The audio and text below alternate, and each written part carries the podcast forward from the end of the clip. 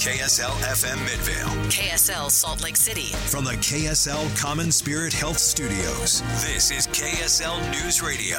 Utah's news, traffic, and weather station. It's 11 o'clock at KSL News Radio. I'm Dan Bammes. KSL's top story this hour. The Utah legislature has passed a bill that opens the way for a new arena in Salt Lake City. This could be the home for both the Utah Jazz and eventually a National Hockey League team. KSL.com reports the bill passed in the Senate 22 to 4 with changes made in the House yesterday.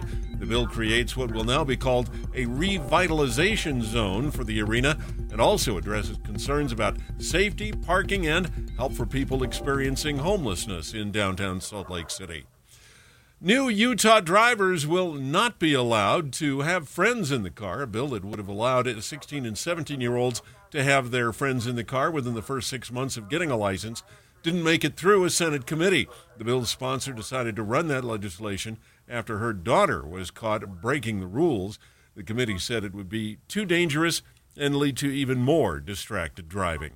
Our top national story this hour from ABC News. The Sierra Nevada in California getting hit by a big winter storm with up to 144 inches of snow possible. Ski resorts are urging people to stay away this weekend, and Yosemite National Park will be closed. Here's ABC's Alex Stone.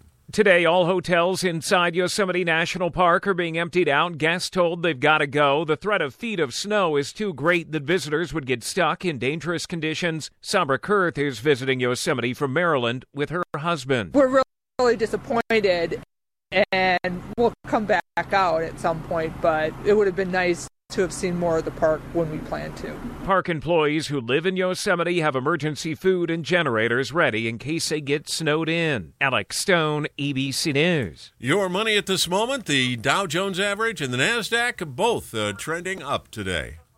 And our KSL weather, uh, we're expecting a storm over the weekend.